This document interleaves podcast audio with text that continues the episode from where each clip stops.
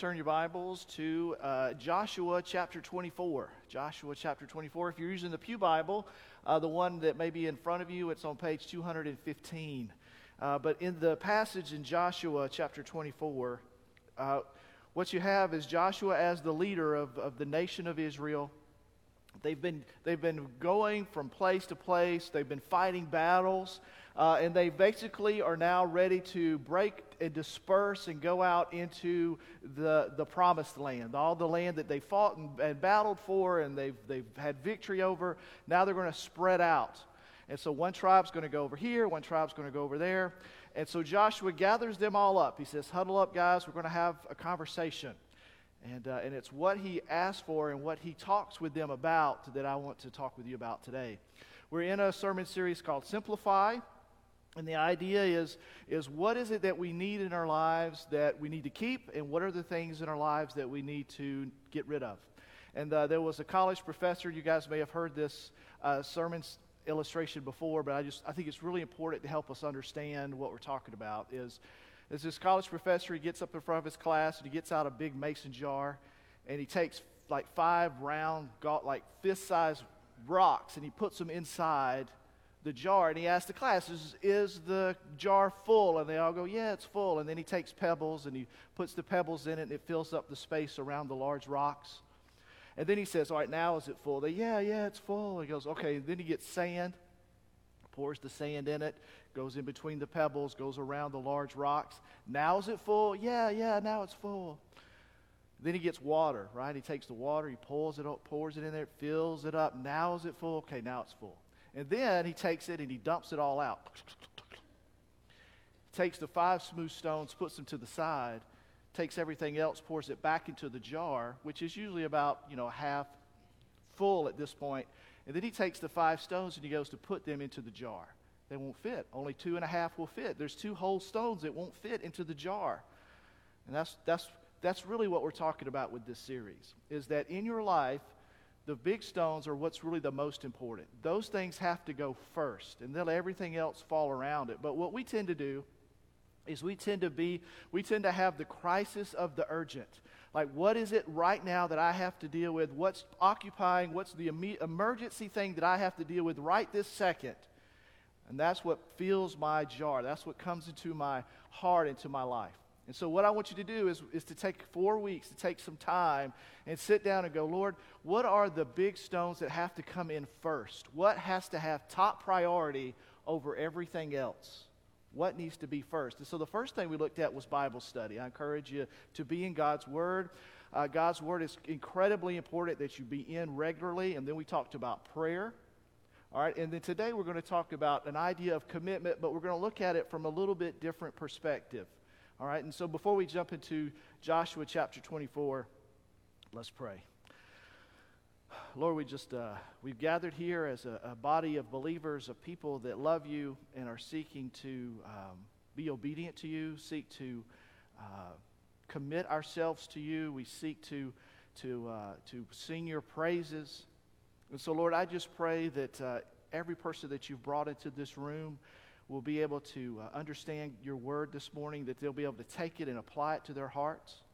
And Lord, if there's anyone in this room that doesn't know you, that has never given their heart and their life to you, Lord, may that day be today. And we pray this in Jesus' name. Amen.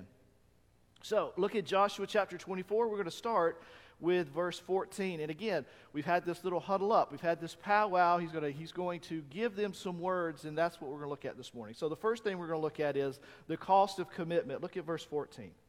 Now, therefore, fear the Lord and serve him in sincerity and in faithfulness. Put away the gods that your fathers served beyond the river and in Egypt, and serve the Lord. And if it is evil in your eyes to serve the Lord, choose this day whom you will serve whether the gods your fathers served in the region beyond the river, or the gods of the Amorites in whose land you dwell. But as for me and my house, we will serve the Lord.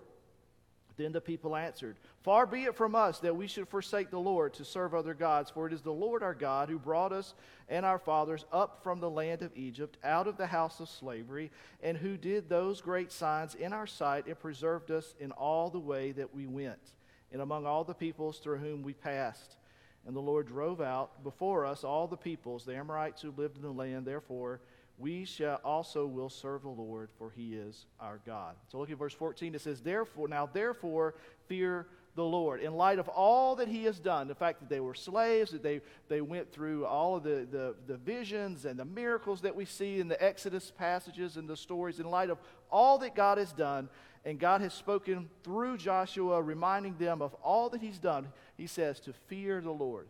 So, the first thing that we see is that uh, we are to treat God with a reverence. We are to uh, give him what he deserves and requires in the way in which we treat him. So, these last comments, these things in which he's saying, Look, you guys are about to go off into your promised land. There's, there's not going to be any more battles to fight, there's not going to be any more land to conquer. Now you're going to go off.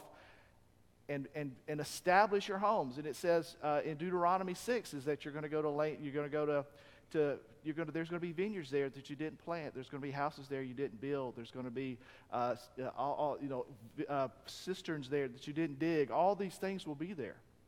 And they're going to go in, and we tend to have this tendency that if we don't have a battle to fight, and if everything's been won for us, and God has gone before us, we have this tendency to forget Him. And so Joshua was saying, "Look, you're about to go off, uh, and we're about to go and do this thing. Don't forget Him. Fear, therefore, fear." the Lord. So to fear the Lord is to treat him in the way that he deserves and that he requires. And when we were younger, uh, our, and depended on and we respected and we, we feared our parents. That's a natural tendency, it's a good thing.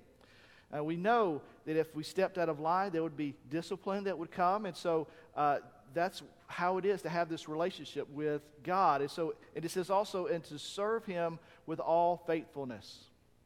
So Joshua says, You know that God loves you because he's got, he goes through this laundry list of all these things that God has done. And I think in our minds, we could think, what are the things that God has done for us? We could go through this laundry list of things that God has done. Serve him. In light of this love, serve him. But notice that fear comes before service. And this is kind of our first big thing I want you to understand is that we're called to be God's people. And I think that most of us will say, yeah, we're supposed to serve in some capacity. We're supposed to do something for the Lord. That's what Christians are known for, right? Christians start hospitals, they've originated orphanages, they, they typically are known for serving and feeding the poor. And all, you're supposed to do these things, right? You're supposed to serve. But notice that fear of the Lord comes first before serve the Lord. You fear the Lord and then you serve the Lord. It's done, if we serve first without fear, then we tend to do it because it makes us feel good or uh, it makes us look good or for some other reason that brings glory to God. We, we go after and we serve and you go, look what I have done, right? Look how wonderful I am. Or look, at, this makes me feel good, you know, to go and to help the poor people. And, and that's, that's not why we do it, right? We, we go and we serve in a fear of the Lord and, and the fact that what all the things that God has done for us, and we, we love Him and we respect Him. We want to bring honor to His name. Therefore, we then serve. We serve out of love and humbleness of who we are before a mighty God, and we serve with a thankful heart. And so we love, we honor, we fear first, then we serve. And then he goes on to say, uh, put away the gods, throw away the gods in the minds of the people, these gods were very much like the Greek and Roman gods. These gods in different towns and different, uh, different villages and things that they would go to, each one would have their own god. And they very much were similar to the Greek and the Roman gods, where they had uh, personalities and they'd lose their tempers, or they were, they were very uh, personifications. They, they, they had characteristics like people. And so they would uh, go, and if I could, if this God got mad at me, I'll just move over here, you know. If, or if, if I want, if I want my crops to, to be do well, then I'll give uh, uh, offering to this God, and that's kind of how that was. And they would fight and they would kill one another. These gods would go after, and then they would just be resurrected. And so the religion appealed to the Hebrews because it was very materialistic. It was what's in it for me. I'm going to, to serve this God because of what I get out of it. I'm going to do this offering or sacrifice this thing so that my crops will grow. Fulfill my needs. Give me pleasure. And God says that's not why we do this. That's not why you serve. You serve because you love God first, then you serve. And it says, choose for yourselves this day who you will serve. To serve comes from this Hebrew word which means bond servant. Choose this day of who you will enslave yourself to. A bondservant was a person who placed himself in the service of another person. It, you might be very poor. You couldn't support your family, so you would voluntarily become a bondservant of another person. Could be you had a debt that you had to pay back, so you would put yourself under someone as a bondservant. And so you would serve them. He says, Choose this day whom you're going to make yourself a bondservant to. Who will you voluntarily say, I am going to serve this person? In the, in the Old Testament, uh, if you served under someone, after six years, you were supposed to be released. Were, it wasn't an indefinite forever thing. You pay off your debt, you do whatever it was. After six years, you're released from that contract. But if it happened to be that you like this family, you love this family that you served under, you, you said, you know what, if the conditions were pretty good, I think I would like to remain as a bondservant. I'd like to remain in this position forever. I think it's a good thing for me which happened on a, uh, enough of a time that they had a, a, a, part of where you would take, you would go to the temple. You say, I want to remain in this. So you would go to the temple. You would take your earlobe and place it on a door, and they would take an owl and stick it into your earlobe. And therefore, you are forever a bondservant of this family. You have voluntarily placed yourself as a bondservant under this family. And so this is what this is what Josh was saying. Choose today who you're going to be a bondservant under. But, and he says, But as for me and my house, we will serve the Lord. Joshua's not questioning. He's not trying to figure this out. He knows. He's like, As of this day, I have made the choice. I am resolute in this decision. Me and my family, we will follow the one true God. I am determined. I am resolved. This is what he's saying here. I have decided that we will serve the Lord. If you're going to be a follower of the one true God, you cannot be in between. You cannot be undecided. It's either you're dead or you were alive. You're either saved or you're lost. There's no halfway. It's like I'm almost saved or I'm almost lost. I'm almost dead. I'm almost alive. You're either one or the other. We're with God or we're against Him. You say, well, Drew, that seems to be kind of kind of harsh maybe I just haven't decided yet. I'm not against God, but I'm not, I'm not, you know, I'm not for Him either. I have, I'm kind of undecided at this point. Look what Jesus says on this topic. Whoever is not with me is against me, and whoever does not gather with me scatters. Matthew 12, 30. You're either one or the other. You're either a follower of Christ or you're not. You're either a follower of the one true God or you are not. You either give yourself as a bondservant to, uh, as a slave to God by faith in Christ, and who you give yourself, or you give yourself to the ruler of this world. Scripture is very clear. There's only really two choices. You either say, I'm going to follow the one true God and put myself as a bondservant, a servant of Christ. Paul even refers to himself as a servant of Christ in Philippians 1, like the introduction. Several times he's saying, I have placed myself as a bondservant of Christ. And you say, well, what's the other alternative? It's the, it's the leader and ruler of this world. You cannot serve no one, right? You're saying, well, I'm not a servant of Satan. I mean, come on, that's crazy. That's, I'm, I'm not doing that. But see, the scripture's clear. You're either one or the other. You say, well, I'm, I'm no one. But see, you can't serve no one, and you also can't serve both. You cannot choose to, he says, you must choose to whom you will have your allegiance. Matthew 10 32 says, So everyone who acknowledges me before men, this is talking about Jesus, acknowledges me, I will also acknowledge before my Father who is in heaven. But whoever denies me before men, I will also deny before my Father who is in heaven.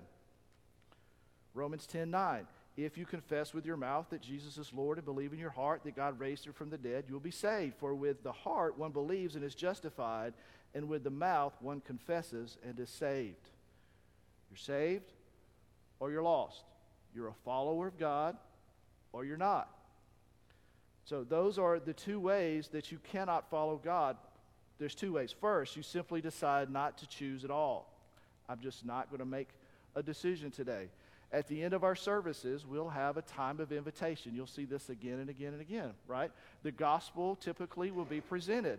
And uh, we ask a person to make a decision to become a follower of Christ. It might be that you are already a follower of Christ, but you need to repent of a sin, or you may need to pray about a lost loved one, or you, whatever it might be. God's working in your heart in some way. But that's a decision that you make. We want you to make a decision. It, it, you've encountered God's word, God has laid something upon your heart, and you must make a decision, one way or the other. But you cannot simply just not choose. To not choose is a decision in itself. To live for yourself is to take yourself outside of God's grace, place yourself in this selfish place. And secondly, you decide to grab all the life that you can. This is another way that you can turn against God or rebel against Him and say, you know what, I'm just going to live for myself. I'm going to grab life by taking all that I can. I'm just going to go and just do all that I want to do. I'm going to take it all in. I'm going to live life to the fullest. I'm going to just do whatever seems right in my own eyes. I want to just, I want to have a great time. There's a passage that says, uh, enjoy yourself, eat, drink, and be merry. Right? Eat, drink, and be merry. But there's the second part of that verse. What is it? For tomorrow we die, right? There's consequences for our choices. Right? And so, and so we are going to put ourselves as a bondservant under one thing. We're either going to follow the one true God or we are not. And we can eat and we can drink and we can be merry and we can do all these things, but at the end, there's going to be a consequence for the thing that we commit ourselves to.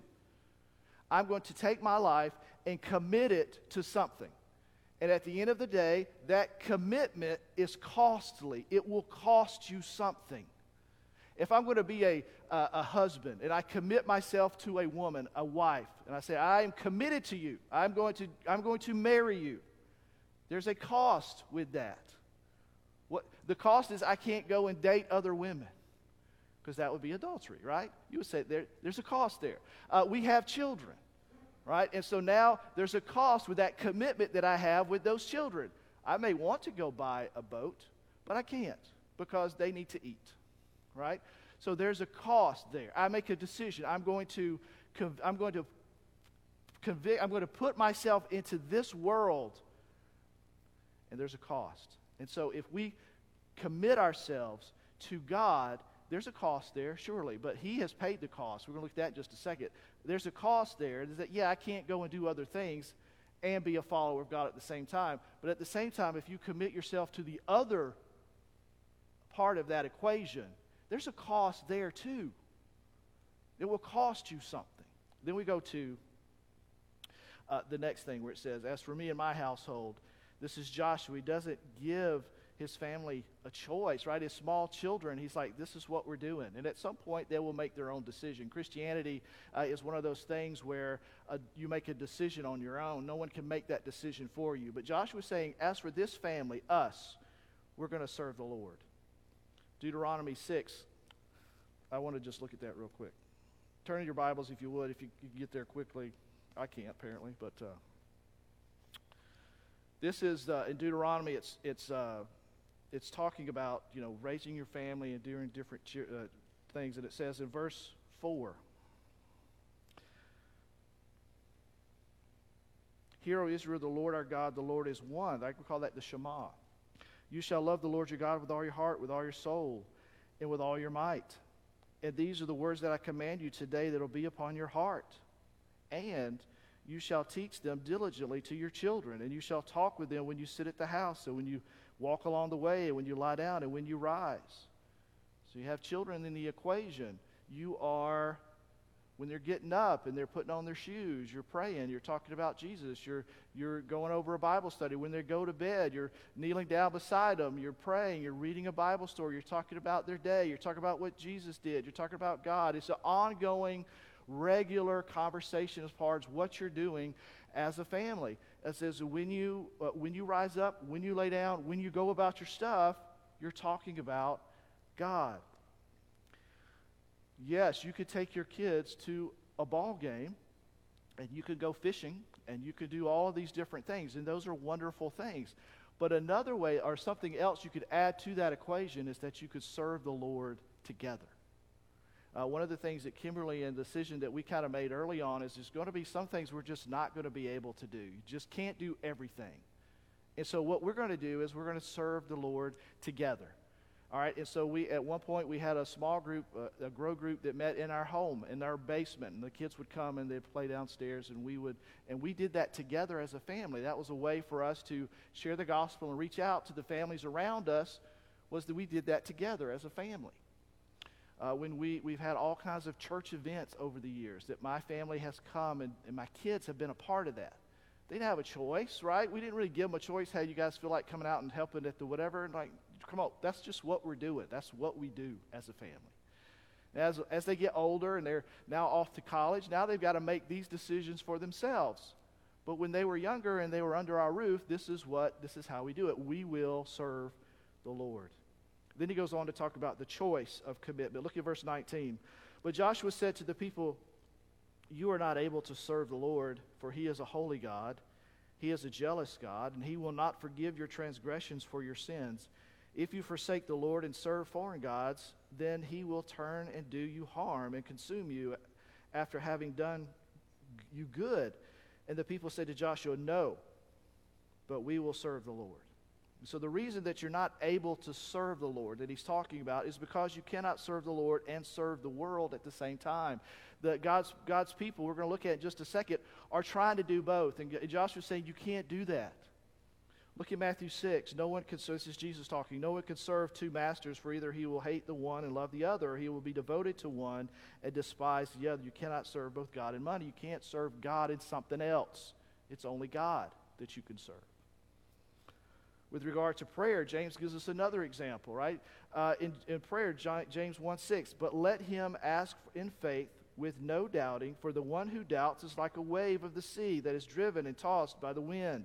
For that person must not suppose that he will receive anything from the Lord, for he is double minded. He's unstable in all that he does. He's, he's asking, but he's not really expecting God to, to answer the prayer. He's double minded. It doesn't work in prayer, it doesn't work in life, it doesn't work with money. It just doesn't work. You can't do, can't serve two things at the same time. And God says, uh, you must be devoted to me or not when we seek to live for ourselves and follow the ways of the world, then we are committed to the world. It's either one or the other. You're either committed to God and living for Him, or you're committed to yourself selfishly and serving the world. There is no in, but you can't do both. There's no in between. Service to God then becomes trifle and it becomes meaningless when we just try to serve, do try to do both. We're also seeking to serve God in the flesh. We're doing it in our own strength. We're trying to say, you know what, I could do this. Again, you're in that selfish world. We have to be uh, led by the Holy Spirit. We have to be filled with the Holy Spirit, have to be strengthened by God and guided by Him to do what He desires.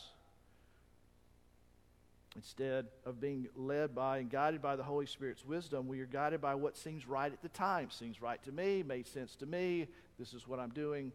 I'm doing it in my own kind of wisdom. You can't do that. Why? Because He is a holy God. He's a holy God, it says.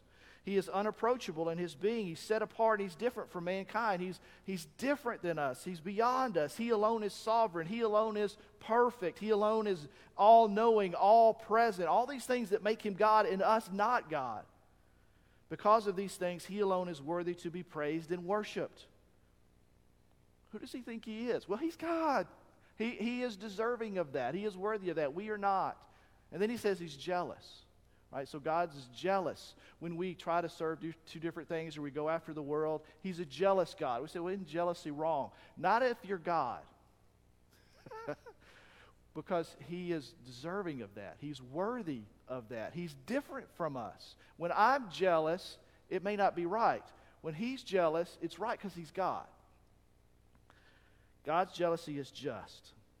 He, and it says, He will not forgive your transgressions or your rebellions of your sins. These, they're, again, they're trying to go in two different directions at the same time. They're trying to serve two different gods at the same time. And when we do that, there's consequences because God loves us. We see uh, here that they're about to go into the Holy Land. They're about to take off and go off and build their things. And then we, we begin to see this cycle begin to happen. And you see it book after book after book, chapter after chapter. Here's what happens. You guys probably know this, but let me just review right? They're about to go off. They're serving the one true God. Everything is wonderful. Everything's wonderful, and there's no problem. There's no enemy on the hillside. There's no battles to fight. The crops are growing. Uh, they're having kids. Everything's wonderful. And in their mind, over time, they begin to think, I did this. God didn't do this. I did this. Look how mighty of an army we have. Look how strong I am. Look how smart I am. Look how hardworking I am. I did this. And, and they began to walk away from God. The God that got them there, the God that freed them from slavery, the God that did all of these things, he, the God that enabled them to have this, all these different things, they walk away. They rebel. So God sends a message, right, through a prophet or, or something. He goes, hey, look, uh, you guys are getting off base here. Uh, you need to turn around and get back to God and go. And of course, they go, no, we're not listening to you. Get out of here, you loser, you know, whatever. So they, they, they don't listen to the prophet. Then disaster comes. Most of the time, uh, it's an army that comes in and, and, attacks them, and then they suddenly start praying to God again. Have, has that ever happened to us, right? We don't pray. We don't spend God, time in God's Word. We don't. then suddenly disaster strikes, and then we're like, oh, oh, oh, and then we start praying to God again. Then we start following Him. The disaster goes away, and then things kind of come back to the crops are growing, and there's no armies to fight, and everything's wonderful. That's great. And then guess what happens? Time goes up. It's this cycle that repeats again and again. This is the very beginning of the cycle. Right? So you, we have, we, he was not to, there's going to be consequences for our rebellion because God loves us. Thirdly, the consecrated life in commitment. Look at verse 22. Then Joshua said to the people, You are witnesses against yourselves that you have chosen the Lord to serve him. It's like, look, you're going to be a witness. You know, we're going to mark this down. We're going to write this down. And they said, We are witnesses, he said. Then put away the foreign gods that are among you, and incline your heart to the Lord, the God of Israel. And the people said to Joshua, The Lord our God, we will serve, and his voice we will obey. And so Joshua made a covenant with the people that day and put in place statutes and rules for them at Shechem. And Joshua wrote these words in the book of the law of God. And, t- and he took a large stone and put it up there under the, ter- the terebinth that was by the sanctuary of the Lord. And Joshua said to all the people, Behold, this stone shall be a witness against us. For it has heard all the words the Lord has spoken to us. Therefore, it shall be a witness against you, lest you deal falsely with your God. Again, the whole context of this passage is that the nation is confirming their covenant with the Lord. We, we are witnesses. We are going to do this. We, we are going to follow the one true God. We're, we are promising to do that here. That's what they're saying. All right, and so, and so this dialogue begins to take the feeling of like a legal proceedings, right? You're going to be a witness, and we're going to write it down, and it's going to be marked forever. And in this legal context, witnesses are called to witness an agreement, and they do it. They, they, it's legally binding here. And they would never forget the solemnness of this day. Right? This is a serious time. They are, they are committing to do this. There's a couple of times couple events in my life that were solemn times in which I made a commitment. I remember when the pastor came to our vacation Bible school when I was nine years old. We were in craft time, and we were making a little, one of those uh, paper things which you make a box and you blow it up and it puffs up. I remember. You look inside and it had the scripture verses on the like. I remember making that. Pastor comes in and he goes, "Hey, listen, you know, you guys have." And I don't remember exactly what he said, but he's like, "If you're interested, basically in." Uh, praying to receive Christ or being forgiven of your sin, you want to talk about the gospel, something along those lines, come with me. And I stood up immediately. I'm like, I think I, I want to go talk about that. I want to go learn more about that. And I went into this side class with about five other kids, and he went through the gospel, and I prayed to receive Christ. I remember I knew I was a sinner. I knew that I needed to be forgiven of my sin. I knew that Jesus came and died for me on the cross. I needed to make a decision. I needed to commit to Him. I knew that. Like I understood that as a kid. And I, and I remember what the paneling looked like on that wall. I remember uh, what the pastors looked like. I remember the other kids. Like I remember that moment. It's etched in my brain of a commitment that I made. Another commitment that I made when I was 20 something. Right? I had on a suit and I stood in front of, in a church and my bride was on my other side and it's on video, and, uh, but I do remember it. Uh, and, and, I, and, uh, and I said something along the lines of, you know, this is my solemn vow. Like, I, I, am, I am vowing this. I understand the importance of the gravity uh, that's, that's happening right now. And I remember, I remember what she looked like. I remember what I looked like. I remember the, the room. You, you, you remember the times in which you fully commit yourself to something.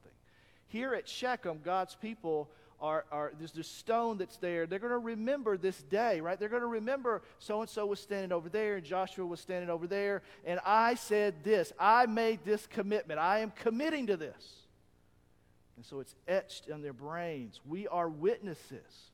Let us be judged by our own mouths if we are ever false to our God. We remember this. There's a commitment here if we, if we don't take commitments, if, if we take commitments lightly, we tend to not remember them. Oh, yeah, yeah, yeah, I'll do that.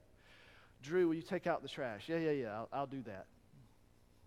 That's probably not going to happen, right? I'm just, I'm not fully committed to that.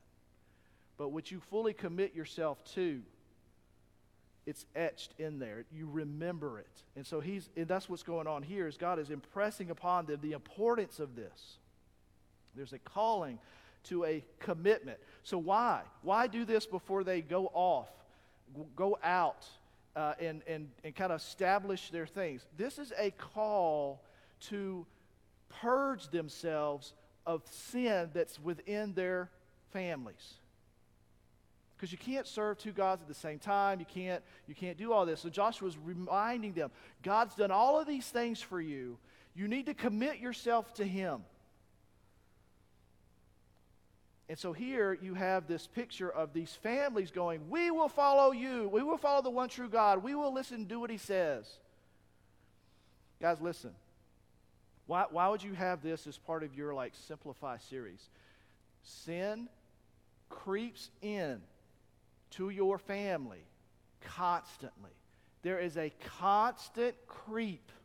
It doesn't kick the door in right? There is no like, ta ta ta ta. There's no confetti that comes down and says, look, this is sin. It doesn't work like that. It comes in slowly. It creeps in like a vine, slowly coming in, slowly coming in. And so before you know it, that which you months or years before would have been horrified at, now it's sitting at the table, right? Now it's there. It's a part of what you do. It's normal. How many of us, right, have found ourselves horrified at something? Like this, that's awful. That's gross. That's that's that's not that's not appropriate. And then time goes by, and then suddenly, you know what? I thought it was bad, but it's not really that bad. And then before you know it, now you're like, it's not bad at all. In fact, it's a good thing. What was once evil has now become good. Like, is that how? That's not how. That's not how it works. And so the goal is, is that you have to constantly be aware that sin is going to find itself into you and in your family. It's a slow creep. And so there has to be that constant, hey, look, let's, let's just evaluate how things are. Let's evaluate is there something that needs to go, that has found its way in, right? Is something stinky in the room? Let's figure out what it is so we can get it out, right? Let's, let's not keep allowing this to happen can't serve the world and God at the same time, and eventually God gets pushed out of the picture. That's the five stones in the jar. Eventually, if you allow it to creep in and come in and creep in and come in, eventually pop, pop, pop, you're going to be looking at that jar and there's not going to be any five stones in it. It's going to be all trash. So you have to constantly push it out. Where did they get these gods? Joshua. They've been fighting the battles. Uh, they've, they've come in, and, and, these families have got these little gods in their house. Where, where did they get the gods from? Verse 15 Whether the gods your forefathers served beyond the river, or the gods of the Amorites in whose land you are living. They got them from their parents. There are gods that we serve that our grandparents and our parents have given to us. And you don't even know it, right? It, granddad served that God, dad served that God, and now I serve that God. We all just, we all put it on the little shelf, and as a family, we bow down to it. Dad, granddad did it, dad did it, I'm doing it. And, and Josh was like, look, you got to get rid of that trash out of your house. The idols have to go. You need to, that's part of our prayer and our regular Bible study is that as you are studying God's word and you're praying, these little things will pop up, right? You'll be, they'll pop up off the page and you'll be like, oh, I just realized I'm still doing that, right? My dad did that, granddad did that, and now I'm doing that. There it is. Get it rid of it. Get it out of the house. Get rid of the gods. There's also the Amorite gods. That's the gods of the people they conquered. Right? So they've gone through, they've conquered the Amorites, and now they're bowing down to their God. So their God was so powerful that they got conquered. What's going on with that? Here's what's going on with that is that um, they find themselves in a culture, they're immersed in a culture, they're going through a culture, and they tend to take on their characteristics of the culture. Instead of them influencing the culture, the culture is influencing them. Right? We're Christians. We're to go out. We're going to share the gospel. We're going to rend the, rend the community for Christ. And we're going to do all these things for Him. And we're going to begin to, to see the needle move toward godliness and holiness and being more like Christ and these type of things. But what we find ourselves is going out engaging in culture, and before we know it, culture begins to affect us.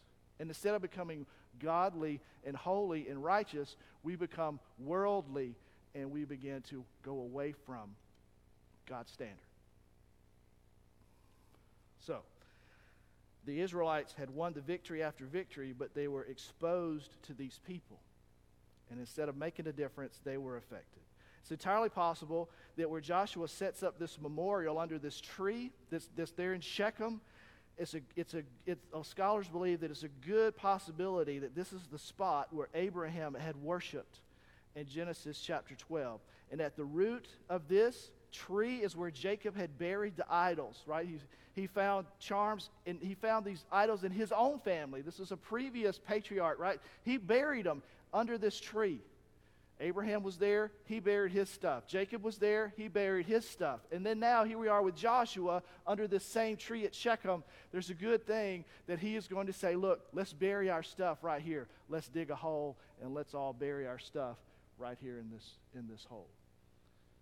There's a tendency to dig up and pull up old idols and to keep those in the ground and to get rid of some more idols. Let's put those in the ground. Let's bury them. That's what's going on here in this text. It's not time to dig up the idols, but to dig another hole. And there's been a time in every generation where the people say, I renounce the false gods, even of my father. I choose to follow the one true God. Every generation has to have a time when we do that, but not just once. We have to do it again and again and again. We have to have a part of our spiritual discipline, a part of our life is saying, Lord, is there sin that has crept into my life that now I am, I am not as righteous or I'm holy? Is there something I need to give up that I am now clutching to that I didn't before? There will be a time when the Joshua, this old, this, he's, he's old at this point. He knows his days are limited on earth. He knows that the next generation has to step up and make a commitment. He's got to make a commitment, but the next generation has to make a commitment. And when we make a commitment that engages the whole person, your mind, your heart, your soul, we don't forget it. It's there.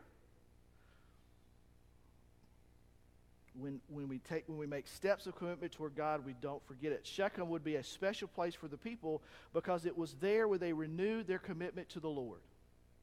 Every time they would pass by this tablet, every time they pass by the tree, every time they go through the town at Shechem, they would say, I remember this is where I, I recommitted, this is where I rededicated, however you want to phrase it, phrase it. This is where I remembered, I made a commitment to God to constantly be committed to Him.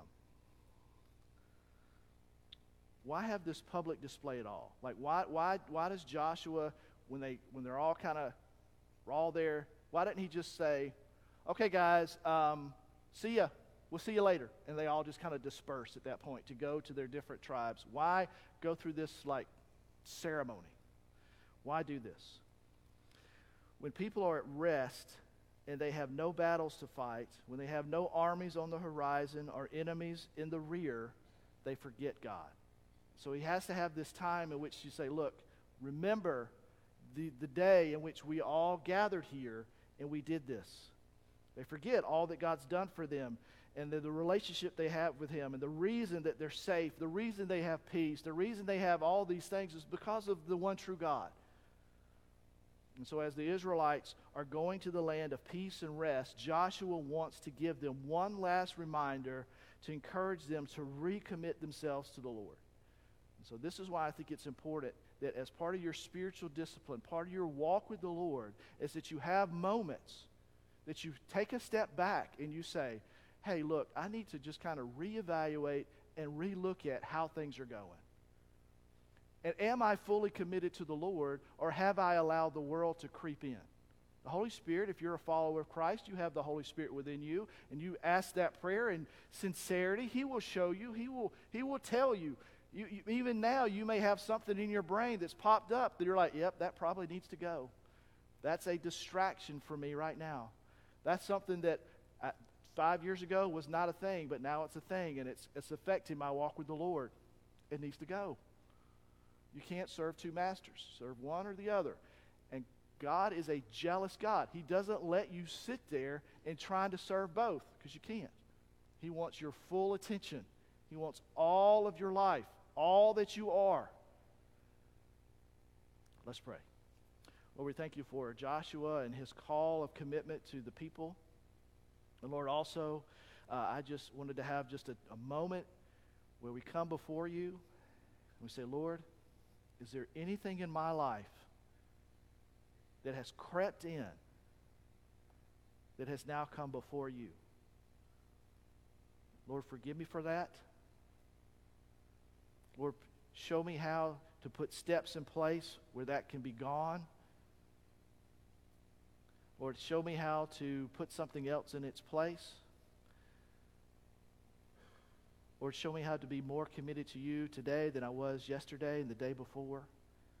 Lord, I want to grow in holiness and righteousness. I want to become more like Christ every day. Forgive me for my sin and for the times in which I try to hang on uh, because of whatever I think I get out of that.